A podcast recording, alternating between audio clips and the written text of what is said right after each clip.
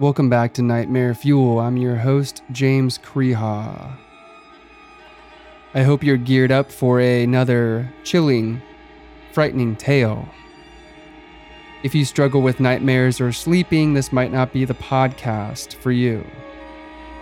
If, however, you enjoy that stuff, then stay right here.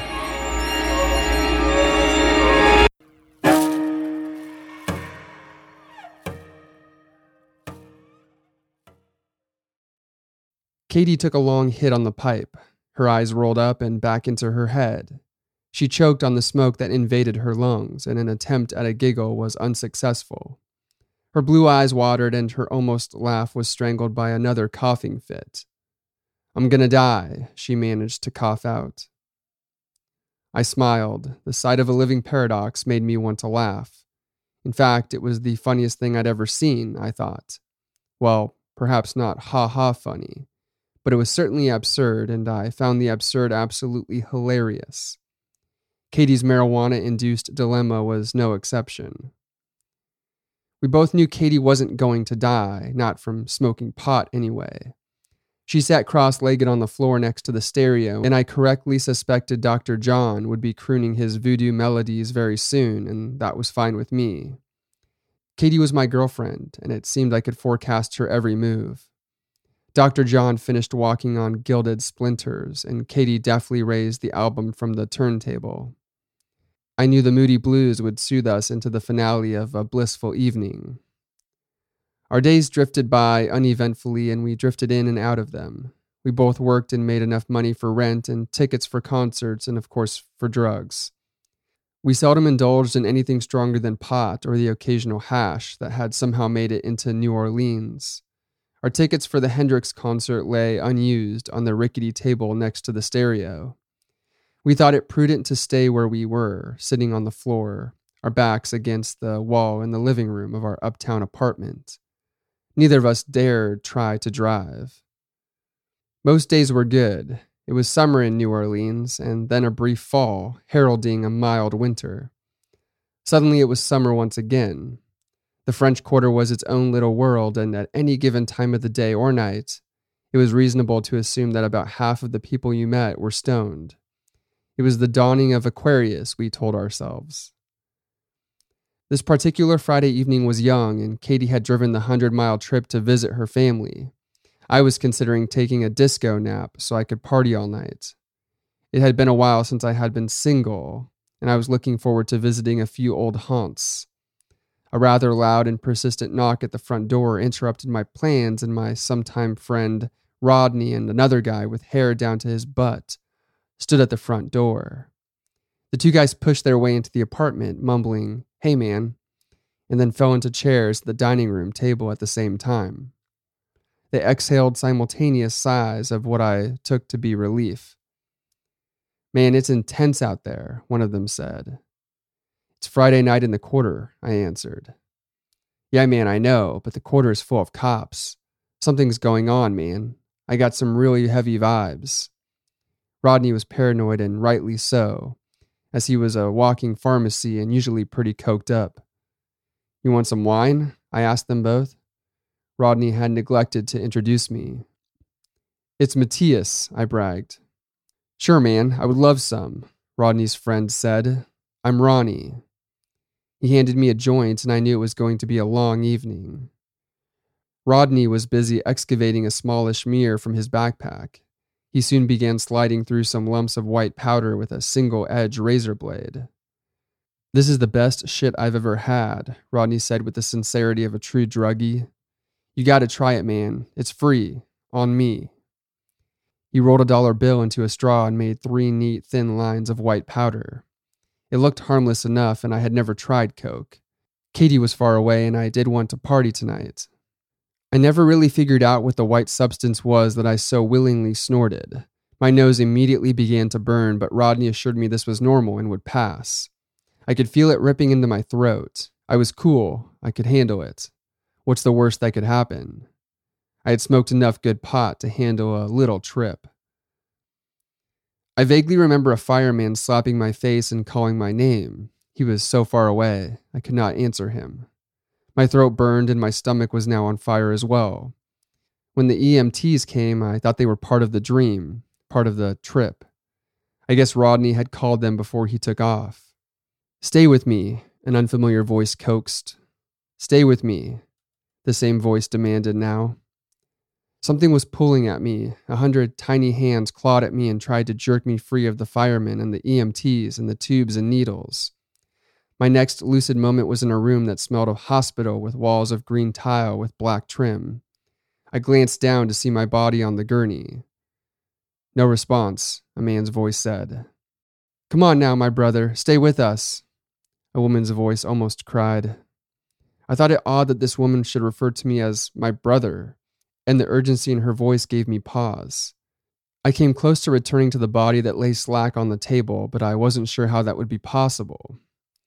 Oh, I don't think so, sister, I thought, and I took off like a backyard bottle rocket, acquiescing to the hundreds of hands that subsequently whisked me away, up and out through the ceiling of the green and black tiled hospital room. It was scary, but undeniably exhilarating. I'm free, I said to no one, Holy shit, I'm free. My euphoria was short lived. A high pitched laughter spilled out from nowhere. It was a horrid, unearthly cackle, and it echoed in my head, evil and tainted, hopeless and tormented. The laughter of a hundred doomed souls. Suddenly, pure terror consumed me. Oh my God, I thought. What have I done? I was young and had not given much thought to dying, but when I did consider the unlikely possibility, I convinced myself that I was not afraid of death. I wasn't too worried. I had never done anything truly terrible in my 21 years on Earth. I had never robbed or stolen or killed anyone. I had vacillated between worrying about whether I could make it into heaven, if there really was such a place, or if my being would simply cease to exist. Secretly, I leaned toward a more spiritual experience and had considered death the ultimate trip, a cosmic journey that would provide the answers to all my questions. With friends and others, however, I would call upon the bravado only a 21 year old could muster. Rather than profess a cosmic bend, I would confidently assert that I wasn't afraid of anything, certainly not death. What's there to be afraid of? I would ask, my sophomoric wisdom betraying my ignorance. You die. There is no God. There is no heaven or hell. You just stop being. You stop feeling anything at all. I wasn't afraid because I had no idea what real fear was. Now, as the tiny hands hurtled me through a darkness that was blacker than the blackest of blacks and steered me through a seemingly infinite universe, I knew what fear really was. A single star shining a million miles away faded into oblivion. My hope faded as the light diminished. The tiny hands that had grabbed my body now clawed at my soul. I knew there was no escape. There was only the forlorn sensation of being taken, taken through the endless darkness. I was alone and I was lost. That is fear. That is terror. I tried to escape. I could not move. I had nobody with which to manage the slightest of struggles. I tried in vain to fight off the hands that clung to me, taking me deeper and deeper into a destiny that I had only imagined and stupidly dismissed. I knew I was going to somewhere I did not want to go, a place I did not want to know. I don't know how I knew this. I was not thinking consciously. It was an overwhelming feeling, and the ensuing sensation of helplessness was unbearable. Please, someone help me, I screamed, but I had no voice and made no sound. I sobbed, but there were no tears. I begged for help, but no one heard me. The high pitched laughter penetrated the core of my being, and I knew that I was not dreaming. I was not hallucinating. This was not some horrible nightmare. I was dead, and I was terrified. I could see nothing. Pitch black darkness enveloped me. I was neither sitting or lying down or standing. I realized I had left my human body behind lying lifeless on the hospital gurney. So this is it, I thought. Will I spend an eternity in blackness? In this black hole? This nothingness? I realized I was still capable of profound fear, of terror, of hopelessness.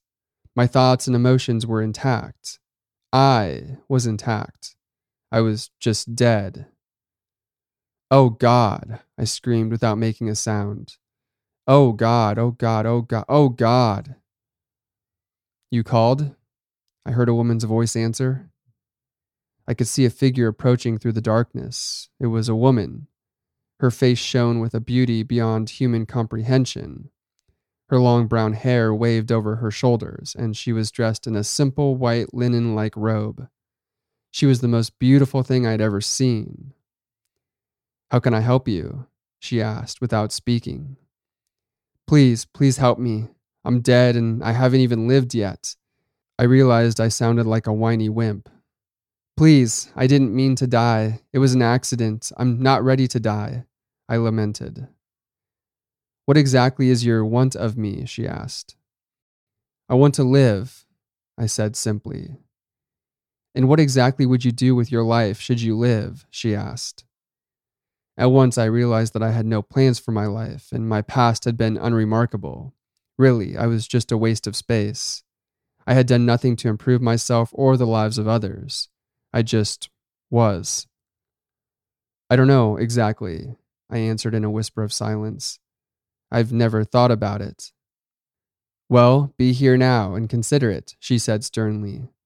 Consider your life and how you would like to create it, which direction you would take if you could perhaps even how you could make the world a better place. She stopped, and the corners of her mouth turned down ever so slightly. Or not, she continued. Perhaps you would choose to create wealth for yourself or simply continue to work for money, ingest drugs, and simply exist. That is your choice. That is your free will. I will return when you are ready. Holy crap, I thought. What just happened? The beautiful woman's words echoed in the blackness. I was compelled to review my life, and that I did. I remembered being a child and exploring the wonders of a new and wonderful world. Every flower, every weed was a wondrous thing. The azure blue of the sky was breathtaking. Each blade of grass was a new discovery. Someday I promised myself at age six or so I would be a grown up and study flowers and butterflies. I would learn all about this world and I would share it with others. In the blackness, I remembered that childhood promise. I saw my life as I aged, became a teenage brat, and then became a nothing. A nothing who worked at a useless job to pay the rent and buy food and drugs. My life had been a waste. It was no wonder that I died. I had forgotten to appreciate all that life offered.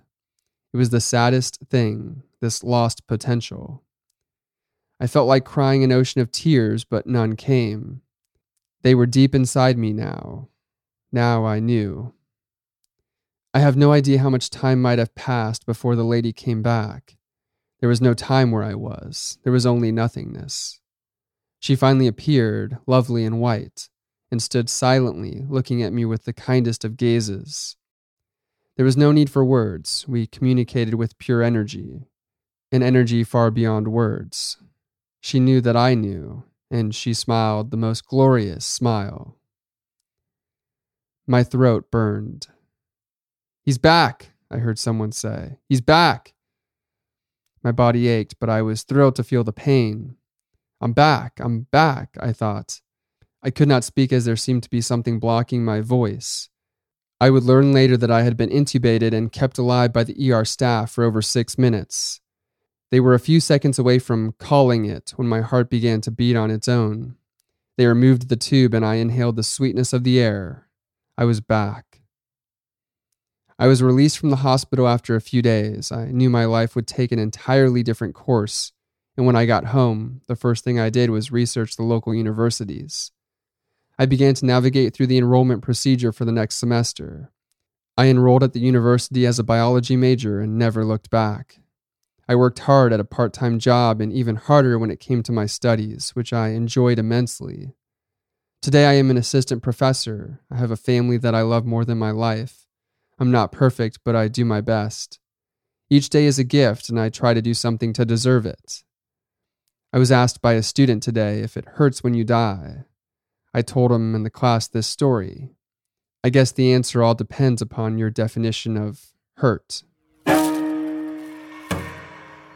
If you happen to enjoy this episode of the podcast, please, please leave us a five star review. It helps us get seen and get out there. We'll see you next time on the next episode of Nightmare Fuel.